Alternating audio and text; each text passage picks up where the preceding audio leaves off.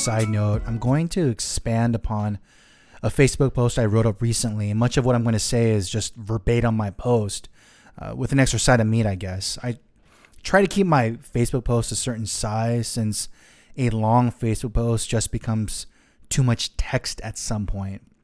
So, just to get into this, let me start off by quoting to you an article written by Senator Marco Rubio, Florida, uh, himself a Cuban. It was for the Daily Wire.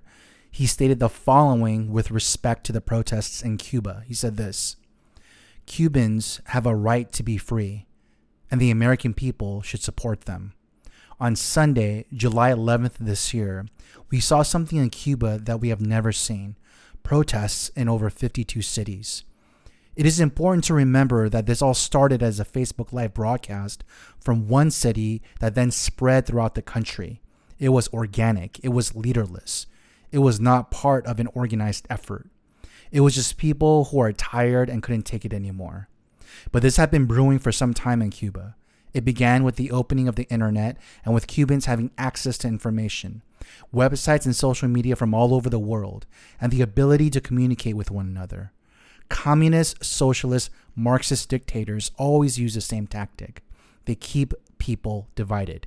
They keep people from speaking to one another. They keep people separated from one another and, and unable to compare notes.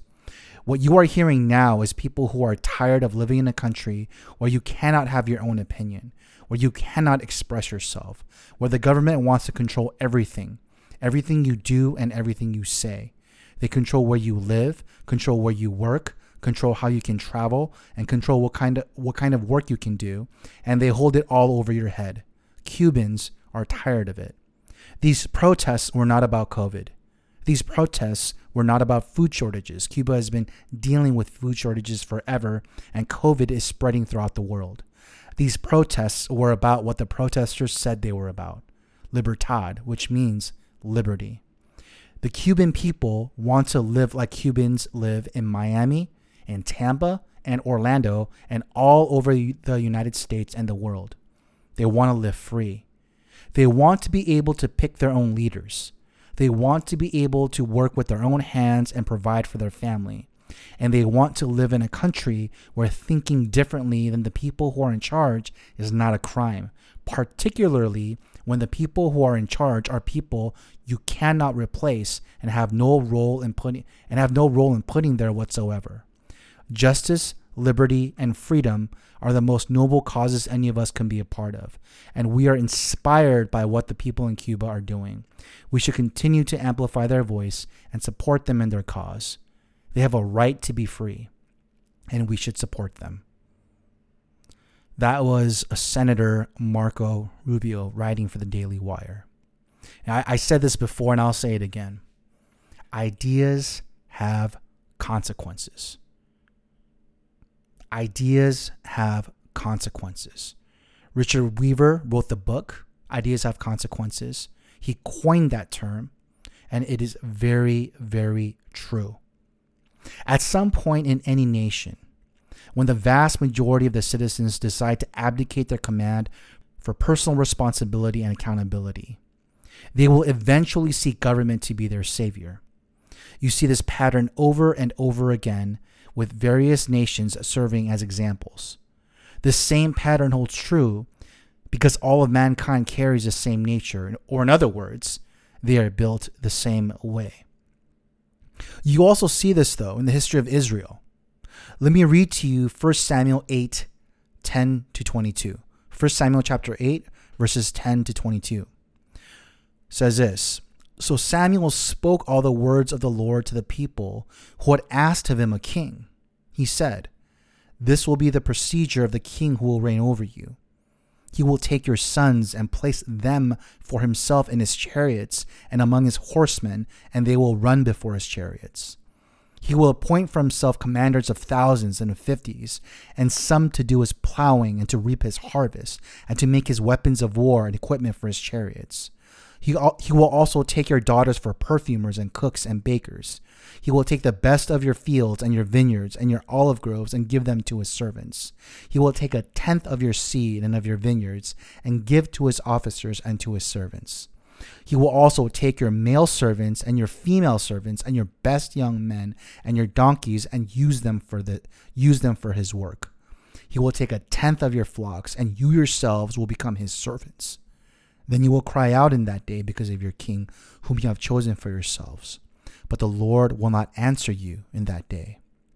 Nevertheless, the people refused to listen to the voice of Samuel and said, No, but there shall be a king over us that we may that we also may be like the nations that our king may judge us and go up before us and fight our battles now after samuel had heard all the words of the people he repeated them in the lord's hearing the lord said to samuel listen to their voice and appoint them a king so samuel said to the men of israel go every man to his city you see for for the nation of israel at this time god was supposed to be their king but they decided collectively to take God off of his throne. They wanted to be like the other nations who were mercilessly under the tyrannical rule of despotic kings. Before their wish is granted, Samuel even warns them, letting them know that indeed a human king will be cruel and merciless. They will not experience the freedom they had under the rule of God. And this is what people don't understand. We will all be ruled by something or someone. It is within our design to be ruled.